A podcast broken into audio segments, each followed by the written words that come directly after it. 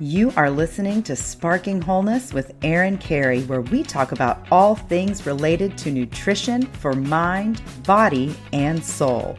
Are you ready? Let's do this. Hey everybody, it's Erin Carey. Welcome back to Sparking Wholeness. Today I'm sitting down with Tamara Rosier. She's a P H D, founder of the A D H D Center of West Michigan, where she and her staff work with individuals with A D H D and their families to learn strategies and develop new skills to live effectively with A D H D. Doctor Rosier is also the president of the A D H D Coaches Organization. She is the author of the book, Your Brain's Not Broken. She's a popular conference and keynote speaker, a frequent guest on podcasts, and has published numerous articles about living with A D H D, and she lives in West Michigan. So thank you so much for being on the show today. I am delighted to be here. Thanks for having me. Yeah, I'm I'm excited to have this conversation. We've never, of all the shows that I've done, I've never done one on just A D H D. I think I usually lump it in with mm-hmm. other things. And I think that does a big disservice for people who are struggling with A D H D. So I, I'd love to know just background. What is it? Because we throw it around all mm-hmm. the time. So mm-hmm. what is it? Um, how do you know if you have it? Yes. You know, it's interesting. Uh We, as a professional community, has done, have done so poorly at identifying A D H D that TikTok has taken over. Oh, no. And TikTok has educated people. The problem with TikTok is, although well-meaning, not all symptoms that they're talking about, like there's kind of a cross. So A D H D is complicated. So here's what essentially what it is. It's a neurological difference. That means we use our brains differently than non-A D H D people. Uh, uh, in a previous show, you had, uh, was it Doctor Gluckman? Mm-hmm. Yes. Who talked about, and, and I would encourage your um, listeners to go back and listen to that through A D H D lenses, because she's nailing it for our mm-hmm. A D H D folks. And the, although she and I differ a little bit um, on what A D H D is, she's nailing a lot of it. So for you, for the parents who have A D H D, please go back and listen to that episode. But uh, A D H D is a neurological difference. And what that means is those of us with A D H D either have an underdeveloped prefrontal cortex, cortex, or reliable, unreliable access to it. Now, if you tap the, your forehead, that's where your prefrontal cortex is. Okay. I can, I just envisioned a couple of your readers tapping their forehead. Kind of I was about like, to do yep, it myself. Yeah, it's right behind there. And that is a magical part of the brain. That is this, this part of the brain. I call it the butler brain. It's the brain that kind of directs your focus. It says, okay, cue empathy. Okay. Remember where you parked your car. Okay. And it's kind of, it's doing this great butler. It's like Siri of the brain, right? The problem with that is, for those of us with A D H D, we usually have unregulated dopamine. And so we usually don't connect well with our prefrontal cortex, which means those of us with A D H D tend not to learn from our mistakes. We tend to struggle with emotional regulation.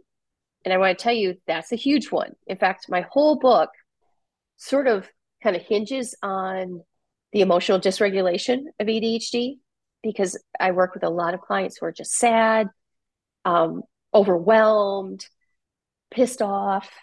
You know what I mean? They're just like, mm-hmm. I have big emotions and I don't know what to do with them. That is a part of A D H D. And so what happens is we tend to live out of a different part of our brain. And that causes all kinds of hassles when we're not in a survival situation. So essentially, that's what A D H D is. I, did that oh, answer your question? Absolutely. I think that's really helpful. And I think already there are probably light bulbs going on in a lot of people's brains, because I mean, I know for me, I'm like, oh, that is a great explanation. Makes so much sense. And that's where, you know, I've heard it said that for people with A D H D, even the concept of time is different. And yes. This would be one, maybe let, let's talk about right. time. Let's talk about time blindness, shall we? So, and I, I write about this, I have no internal chronometer at all in my head. I have no sense of time. I tell time by the sun, because that makes sense. When the sun's setting, I'm probably done. Uh, where I live in West Michigan in the winter, and those of you who kind of live in Minnesota, Wisconsin, you may understand this, we can go days without seeing the sun. And it leaves me with almost a disoriented, out of step with time feeling. And I'm saying all that because those of us with A D H D truly have time blindness.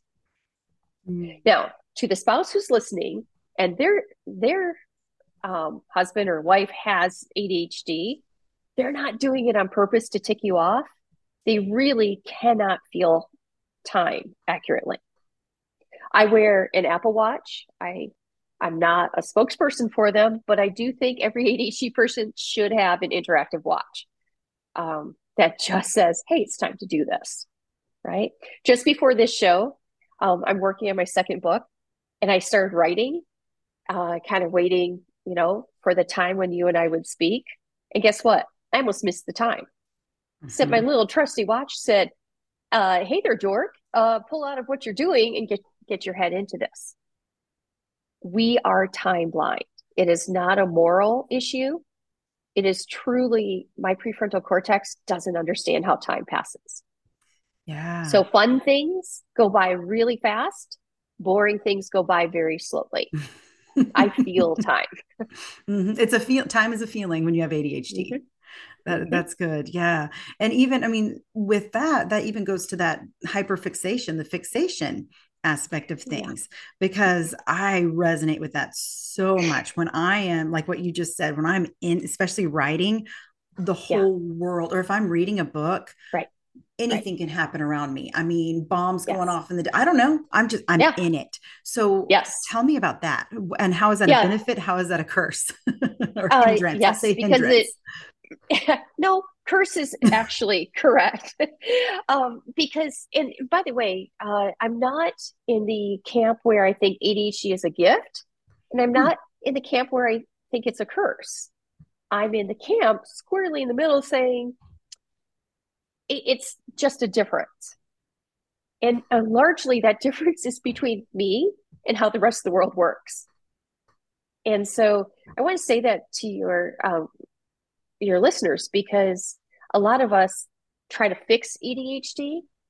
No, if it's a neurological, neurological difference, we have to learn to accommodate, mm. which is why I know I'm going to get into writing and all my focus. And I was actually writing a fun part today. Yesterday, I was writing a boring part. I felt horrible about the whole chapter. It was stupid. I wanted to give up the whole book. I mean, I may have been emotionally overreacting, but yes, that happened. But then today I'm like, oh no, this is a fun part to write. It was more creative. And so I was writing it and I, and I really got hooked, right? So those of us with A D H D, Uh, we do this thing where we can't regulate our attention. It's like an on or off switch. Either my attention is fully on one thing, and so everything else is blocked off. Nothing else matters. Like you said, a marching band can come right through. Or uh, it's off, and I'm paying attention to too much all the time. Hmm. In fact, if I were to rename an A D H D, I, instead of calling it attention deficit, I would call it too much attention disease. I agree. Yeah, that's good. Yeah. Yeah. And the reason I add disease is just because I think it sounds funnier that way, but uh, it's not really a disease, folks, but it's, I have too much attention all the time. I, I'm paying attention to so many different things. Again, my prefrontal cortex isn't saying, hey, how about you screen out that lawnmower? How about you screen out the squeaky this or whatever. No, my brain, it has everything's coming in or nothing's coming in. Right. Yeah. Mm-hmm. And that's really how hyperfocus works for us. Does that make sense? Yeah. To you? Yeah, no, absolutely. I know. I'm, I'm just thinking, cause I'm like, gosh, this is, and I, and it makes me wonder, what are the things that you've seen trigger one or the other? Is it, Like, does stress play a role in this? Does stress impede our oh, ability yes. to focus? And so I actually talk about this a lot in my book. So um, A D H D folks have big emotions. And so whenever our, uh, our emotions get to a level of intensity that's when the hyperfixation will kick in. So usually there's an intensity happy or sad, the intensity will kick in. Happy, on the happy side, there's new, novel, intriguing, oh, this is interesting kind, right? Those are happy, uh, intense thoughts. Then there's a, why you, you know, you're angry, you're hitting, trying to hit a deadline. That that's also when it'll kick in. Okay. So we're yeah. emotionally driven folks. And I, that sounds offensive to a lot of the intellectual ADHDers out there. Um, I want to reassure you, it doesn't mean you're dumb. It does mean you you have high emotions. Uh, yeah. I work with families, especially, I love my families out east. They're like, oh, no, no, no, you don't understand. We're all Italian. We all yell at each other. I'm like, yes, be that as it may culturally, A D H D is also playing into the big emotions. Yeah, that's that's really interesting. And so when we're talking about even like thinking about the misconceptions, right? Because typically when we've heard, you know, growing up, it was attention deficit disorder, like you said, or attention deficit hyperactivity disorder. But it's it's not like hyper, can't sit still, got to jump up and around and move around. It's not like that for everybody, right? right? But what are the misconceptions? Well, it it could be like that. Um, it could be that, um, I, for instance, I tend to have the more hyperactive one. So I was at a conference last week where there were a lot of really grown-up smart people there. And I'm just telling myself, be cool, Tam. Don't be fidgeting. Don't be hopping up. Don't think you need glasses of water. And it was very dense material, very interesting, but very dense material. And so because I have, I do have the hyperactivity part. Um, I have to camouflage how I fidget, right? Um, there's others who have the inattentive. And the inattentive is they don't outwardly fidget, they inwardly fidget. So they go to this magic land in their brain and just start playing with Legos, and no one will even know that they've left the building. Um, and then there's a third type called combination, where you have a little bit of both. So Uh, most of my clients really do fall in the combination category, um, where they have inattention to details. Uh, they'll kind of drift off in their head, but they also have, they need to let the energy out. A quick word to your uh, listeners, those of you who are parents. Um, a lot of parents uh, will bring their kids into our office, we're talking, and the child will be sitting. I have exercise balls they can sit on. And of course they're wobbling around and whoa, and doing all that. Um, but the parents are like, sit still, sit still. But see, I have those exercise balls here on purpose. It's to let out the energy. So if you have the kid that is constantly moving, let, let that energy out. Mm-hmm. And same for the adults. If you know you have the hyperactive, go out running. Um, do something to let that energy out. Mm-hmm. Yeah. When, especially when you get that, I mean, I, I definitely, there are those days where it's like, I've got to do something with this or I'm going to explode, and I've got to mm-hmm. keep, keep it cool. And I've got to be an adult. So that makes a lot of sense. Yeah. And, and for yeah. our kids, there's so much pressure for kids. I, you know, I mean, I don't want to go in and blast the school system and the way that we do education, but I mean, my youngest really str- he's in kindergarten, and kindergarten has been so hard for him. There's a lot of focus on handwriting at his particular school, yeah. which is kind Fine of you know, motor it's a skills. fading trend, but that's so hard for him. And so he's just like, I don't like it. I don't want to do it. And he just does the distracted thing and does the whole, yeah. and I think a lot of us feel that way about anything that that's hard for us, right? Right. Anything right. that's like, and so the fidgeting comes to play, whether you said like, I liked that the internal mental fidgeting or yeah. the external. Yeah. And it's just, yeah, that's, that's interesting. Could I give you just a quick hint of, for yeah. your son? Yeah, for sure. Um, I, this is slightly off where we're going, but I just wanted to add, um, what we want to do with A D H D for adults and children is to go with their flow. Yes. And you're saying kindergarten, hey, it's going against my son's flow. So mm-hmm. as he's trying to practice handwriting, um, first of all, you could have him stand up, and then he's struggling with fine motor skills. You were an educator. I was an educator. We mo- we know that boys don't really acquire fine motor skills for mm-hmm. longer. Oh, by the way, those of us with A D H D run three years behind our peers.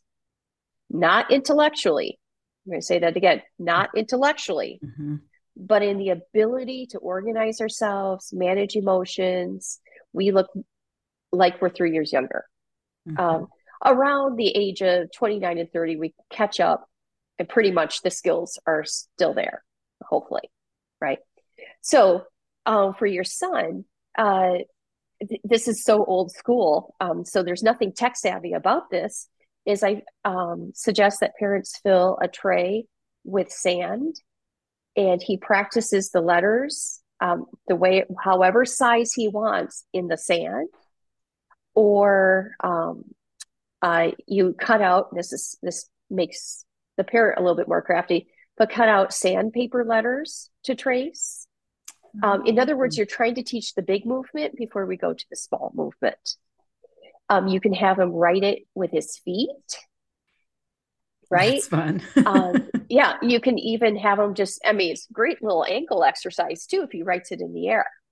The idea is you're getting it into the body in different motions, and that is going to improve. Hmm. But notice we're going with his flow and not sit down, hold this pencil the way I tell you to hold this pencil, and stay in the lines I tell you to stay in. Yeah. If we're really trying to teach the movement, then let's teach the movement. Yeah. So with that, with adults, it makes me think of adult clients I have that doing mm-hmm. stuff like laundry and the dishes, yeah. it all yeah. piles up because it's not fun. There's nothing engaging about it. And you nailed it. What do you do? Like, how, how do you yeah. make yourself do the things yeah. that you don't want to do? Because there are yeah. way more fun things to do in the world. Yeah. Uh, okay. I talk about this a lot in the book because we have a problem. This is our whole problem. Our whole problem is when it's not fun, low emotional stimulation, there's nothing for me to hold on to. Well, I'm not going to do it because I'm angry at it. I don't feel anything about it. And I can't make it more fun because seriously, laundry, right? Oh, by the way, I tend to exaggerate the impact of those activities. Like, oh, it's going to take me forever to unload the dishwasher. Well, I've timed myself and it's probably between two and minute, three minutes consistently. Okay. So A D H D people, we, we're uh, adults especially, and this is why I have a job as an A D H D coach, because I try to help them find ways to do the mundane, stupid things in life. See, we're good at doing the interesting things, right?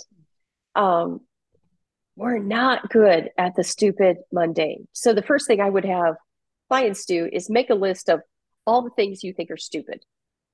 Just, and I use the word stupid yeah. because that's how we feel. Like mm-hmm. unloading the dishwasher, that's just stupid. Like, I know I want clean clothes, but just doing it is stupid. I was working with a woman who just is like, you know what I hate? I hate transferring it, the wet to the dry. I think it's just, I hate it. And, and there's a sensory thing, by the way, those of us with A D H D, we tend to have heightened senses, be very sensitive. Mm. And so she's like, oh, I like the smell. I just hate the, I don't know, they're just wrinkly and I hate I have to bend down. I just hate the whole process. And I, I, I need to tell you, we're not going to make that process easier. But in her case, we were, we're going to distract her other senses. Um, so she listens to podcasts while she's doing laundry, right? She sets timers um, to remember to change her flipping laundry. So so that's a, that's one way of trying to get yourself to do the yellow task. By the way, a lot of my A D H D clients, number one symptom they report is overwhelm. Yeah. I just saw your face and went, oh, I know that one. Yeah. Right? Yeah. So we tend to be people of big capacity. We love, we love potential. We love doing stuff. We love new ideas. We're just excited. And yet the world keeps coming in too fast. And it's coming in, coming in, coming in. And here's what happens. Um, our body gets so overwhelmed. And our neurotransmitters go kind of get wonky, and then cortisol starts to turn up because it's trying to manage those mm. uh, neurotransmitters, which doesn't quite work because now, even though we're getting dopamine spikes, it's still exhausting to us. So we're caught in this exhaustive cycle. And so for many of my A D H D clients, and I see this in children too, they're just exhausted all the time. Um, sleep is very important to us. Mm-hmm. Um, nearly one hundred percent of my clients have some sort of sleep issues. Either they can't go to sleep, they can't stay asleep, or they think sleep is just a colossal waste of time. Yep. They have some kind of sleep quirkiness about them. So that's, um, and, and sleep is one of the key things for those of us with A D H D. Yeah. We have reverse sleep cycles. And if we don't get a full three cycles, we're, we're a little bit off the next day. Reverse sleep cycles. Okay. Let's break that one down. What, what's reverse sleep cycles? Yeah. So most A D H D people, um, especially unmedicated, have reverse sleep cycles, which means uh, neurotypical people tend to go into their deepest sleep cycles. And the deep sleep sleep cycles are the, the cleansing cycles. Okay. I imagine like a, you know, little babes going through your brain, just kind of like scraping things off. Right. But uh, A D H D folks go in that cycle, the very last sleep cycle, which means we've got to put our, we got to put in seat time. We've got to, we've got to be in bed and sleeping enough time to get the full cleansing cycle. Mm. I have to tell you, I, I spend a lot of my time and energy with my adult clients, just trying to convince grown people to go to bed and to stay in bed. I believe that. And they say things like, well, I got five hours of sleep. Cool, cool story, bro. But that's not going to get you the cleansing you need. Yeah. Yeah. That's huge. And then because I have a lot of, you know, I work with a lot of health coaching. And so I have people that it's, they want to make better food choices, but then, you know, not having the good sleep is not really going to set you up to make great food choices. And then if you have A D H D, that's right. going to skew your choices too, especially with that emotional, like, I mean, oh, well, this sounds good. So I'm going to have this that sounds good. Oof. And I mean, that that's an ongoing, you know, I have people that are like, well, I want yeah. a meal prep, but of course that's not fun. I mean, it's fun for no. a week because it's new, but then after that, like there's no sustaining it and nobody likes that. I don't do it. Right. Um, so what are some workarounds even there with wanting to make better habits, but yeah, struggling. Okay. So yeah, let's, let's take it out of habits because we're consistently inconsistent people. So I, I see a lot of my A D H D clients just kind of racking their brain. How can I make a habit? And the A D H D person will make a habit and then literally just forget that we have a habit.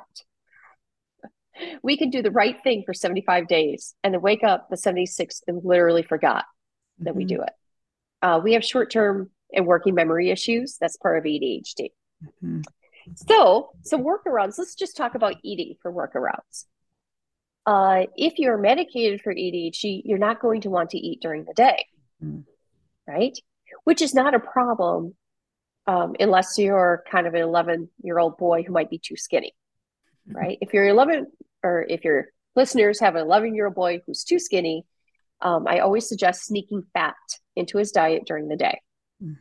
And you, healthy sources of fat, right? The brain needs that to develop. So we can do that. Um, For the rest of us, here's what happens, especially medicated. We tend to be okay during the day. Oh, and then our stimulant wears off. All of a sudden, our dopamine levels are unregulated. And now I'm like, hmm. And guess what gives me a nice little rush? Sugar, carbs. Mm-hmm. And the da- most dangerous time for me personally is between seven and eight each night. I'm done with my day. I have emotions to eat, right? right. I'm sure carbs are going to solve my problems. Always. Yes. And so it starts by me understanding how I tend to work and identifying my dangerous pattern. And my dangerous pattern is seven to eight. So I make sure I'm not near the kitchen during seven to eight. Oh, and I should add, I am a lazy eater. Um, some of my clients are very lazy eaters too. Now, my husband has A D H D. He's not a lazy eater. He'll like prepare a plate. He actually sits down.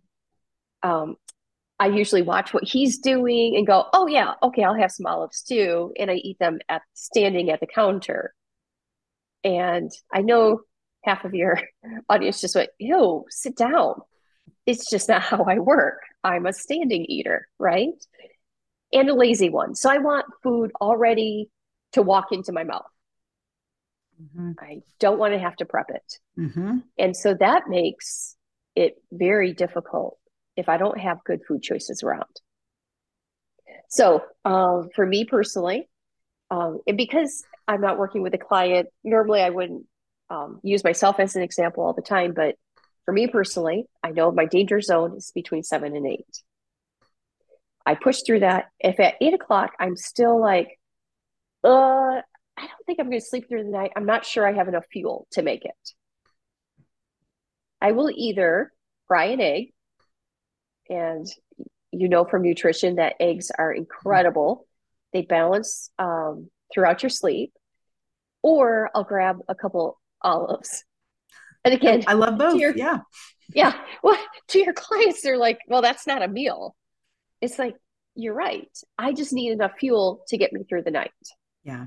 Because a lot of us, um, the reason some of us don't stay asleep is we, we have fluctuating uh, blood levels. blood sugar levels. Mm-hmm. And so I'm kind of sensing that going, mm, I might need a little bit more fuel. And I'm doing it on purpose. But I, I've made it through the witching hour of seven to eight for me. Yeah. Now I can hear your listeners going, well, my witching hour is between one p.m. and twelve a.m.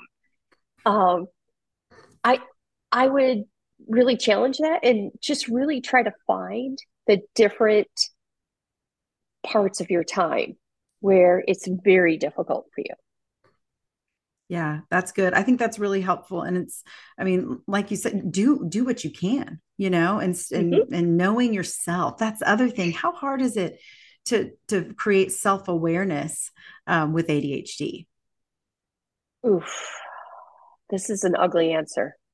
Really hard. Yeah.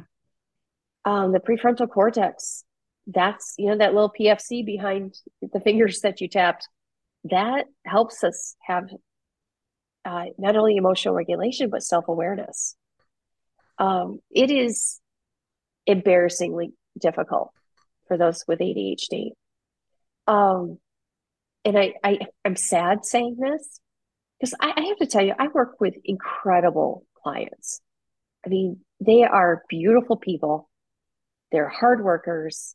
They're funny as all get out, but they're not always self-aware. And so the first step is always to increase your self-awareness. Uh, go, go to someone you trust. Uh, there's an exercise and people can look it up on the, uh, just look it up on, I'm sure there's websites about this. Uh, it's called Jahari's Window. Um, that can give you an insight into yourself. Uh, I, I'll be really honest. I, I got feedback in my young thirties. Um, so this is a long time ago, but the feedback was, hey, you don't understand. You intimidate a lot of people. And at the time I was a non-tenured professor. And I, I saw myself as fun-loving and energetic.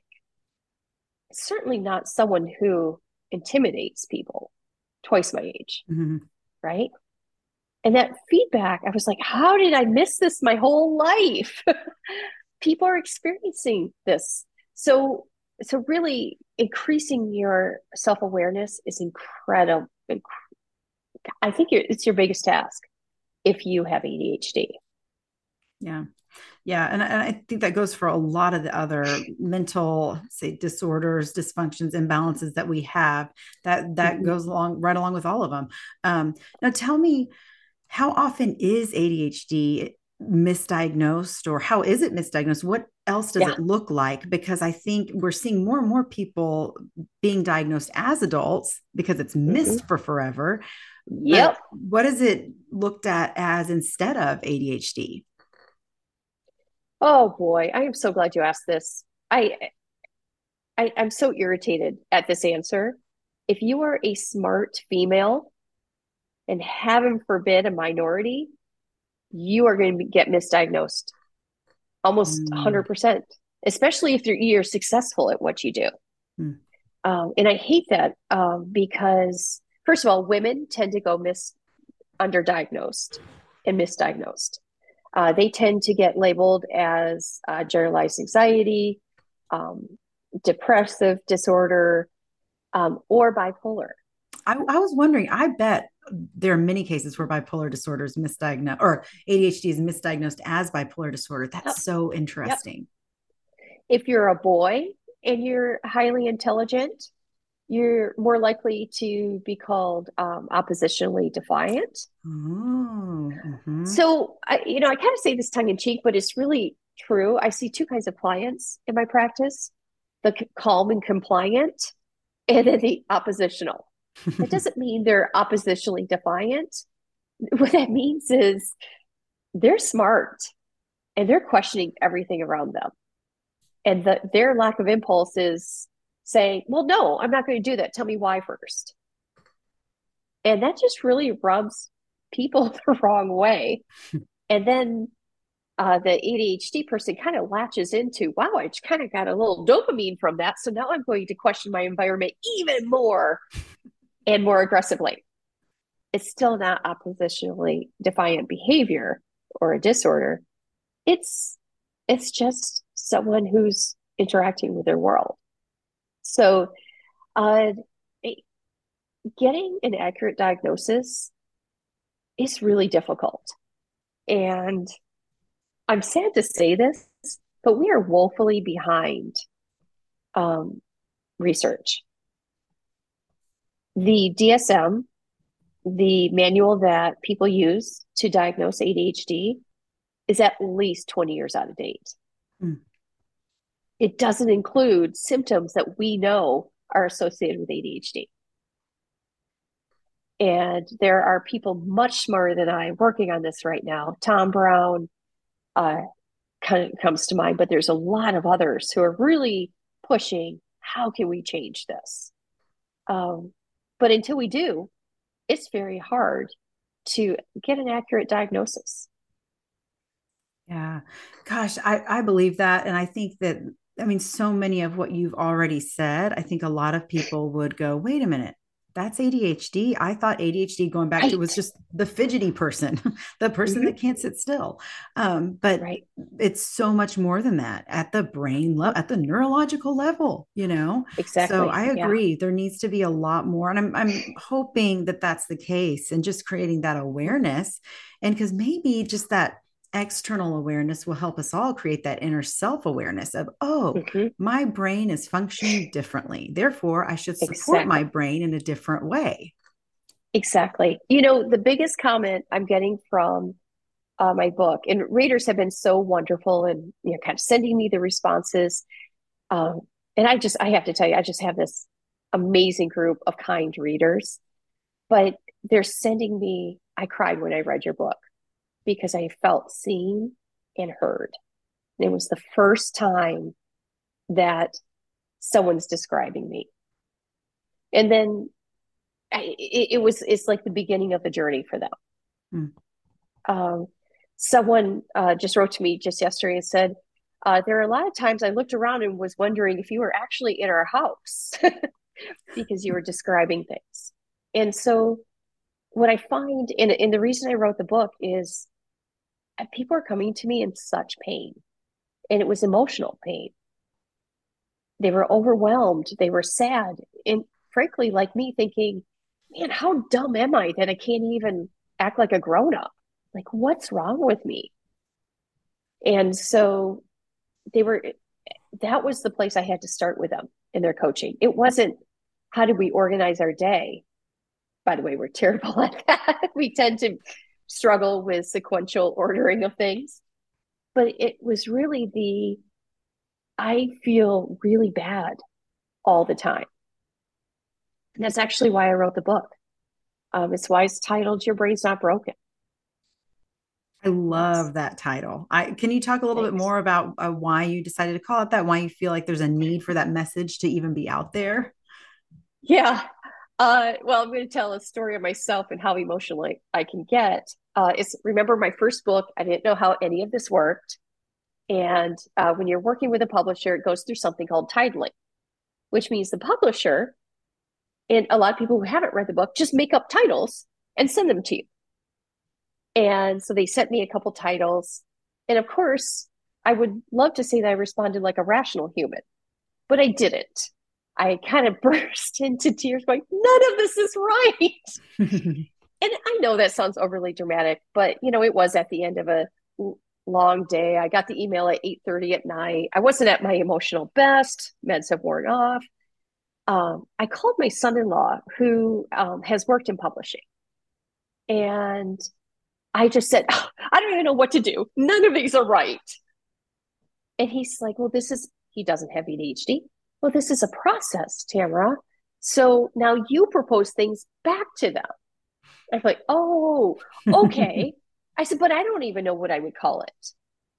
And so we're talking, and he's he's a very kind, patient person. He and he said, you know what I hear you saying all the time? I, I hear you telling people your brain's not broken. And at that point, I literally said, I say that? And I guess I do. I say it. And so um, thanks to him, the, that's how the title came about. That's, Little drama. That's perfect. Yeah, I, I hate that I was so dramatic about it, but uh, that's how it came about. Yeah, I mean, just the title brings hope, you know, like it's it's different messaging than what many of us have heard before yeah. about the state of our yeah. brain. Yes, yeah. Well, in that, and I wrote the whole book almost, this sounds so cheesy, but as a love letter to all the people who worried that their brains were broken. Yeah.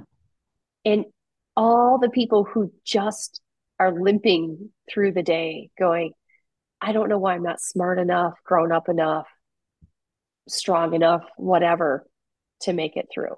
Mm. All those limiting beliefs, I'm sure they're even more limiting when you are struggling oh, yeah. with that regulation. Yes. Yeah. Which is why I kind of tell the story about the titling, tell the story on myself, even though it's embarrassing, because look, I didn't have emotional regulation.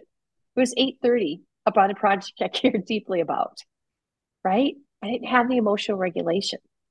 And that is what's really kicking our behinds mm. um, for most of us with A D H D. And, and the kids, you know, it's like if, if adults are struggling with this, gosh, how much oh, more yeah. sympathetic, empathetic can we be with our kids that can't just get it together when we tell them to, you know? Yeah.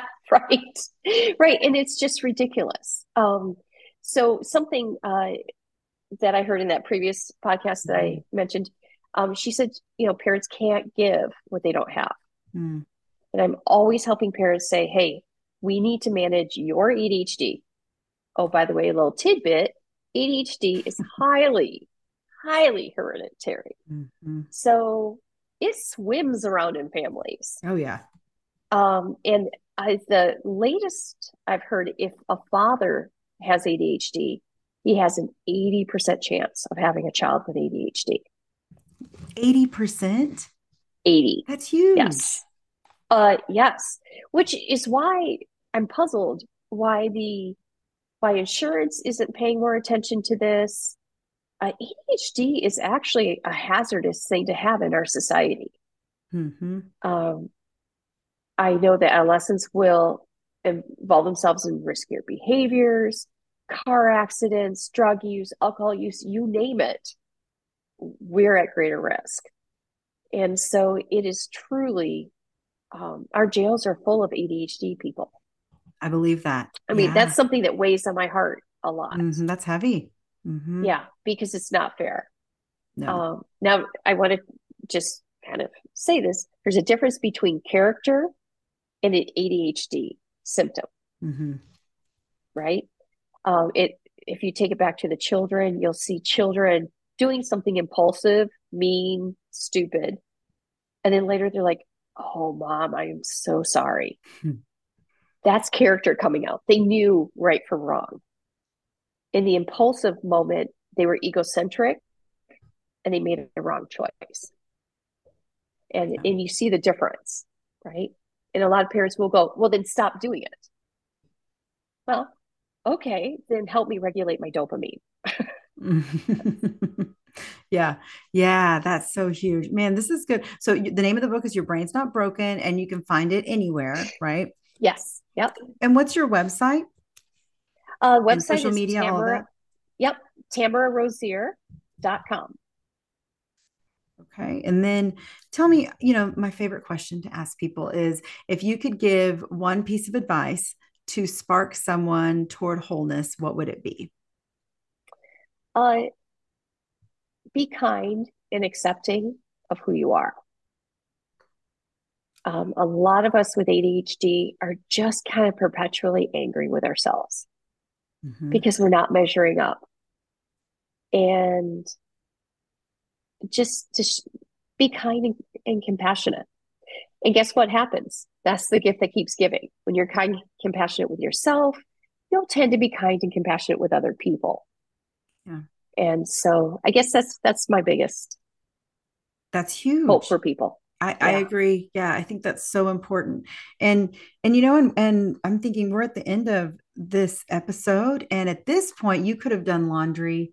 Gosh, how many loads of laundry can we do in this amount of time? This is how I'm going to think about things now. Like, how many podcasts can I listen to if I do all these things I don't want yeah. to do? Because I, I literally have a perpetual laundry basket in the floor of my bedroom that sometimes I just get clean clothes out of because I don't want to put it away. Why oh, do I do that? And, I'm going to wear them. So. No judgment. No judgment for that. Uh, I do want to say, I think parents of younger children get a complete pass on laundry. Because yeah. you have these little mess makers who don't really contribute to the laundry cycle, except to add more. So I think you guys all get a big pass. As they grow up, you'll help them learn how to do the laundry and manage their own input mm-hmm. and output. But right now, you keep digging that out. That's fine. Yeah, yeah, it's fine. It's, I mean, it's just like yoga pants and underwear. They don't need to be put away. Yeah. I'm going to wear them eventually. So yeah, just keep them in the basket. one hundred percent. You're, you're my people. So, yes. so that's my tip for listeners. Just keep it in the laundry basket. Don't put it away. Yeah. But, no, this has been super helpful. And I know that um, this is just, I mean, I, this is going to blow up. I, I already can tell you that listeners are going to love this one. And so I appreciate you taking the oh, time away from writing and doing the things that um, you need to do and love to do to just to have this conversation and to, and to share hope with other people. Oh, there's so much hope. I just, I, I really want people to understand, if you heard yourself at all today, just explore it. You don't have to get diagnosed. You don't have to get, take medication, but just knowing is better. Knowing how your brain works is better. Absolutely. Yeah. Yeah. It leads to that self-compassion. I love it. And I could have asked you a thousand other questions, but maybe we'll do this again sometime. So thank you again for being on. This is great. Oh, thank you so much. The tiniest spark leads to the biggest blaze. And I hope that today's episode sparks you on a journey to healing and wholeness. Thanks for listening to Sparking Wholeness. For more information on what I do and my coaching programs, or maybe just to reach out and say, hey, find me at sparking wholeness dot com or on Instagram at sparking wholeness. Have a fabulous week.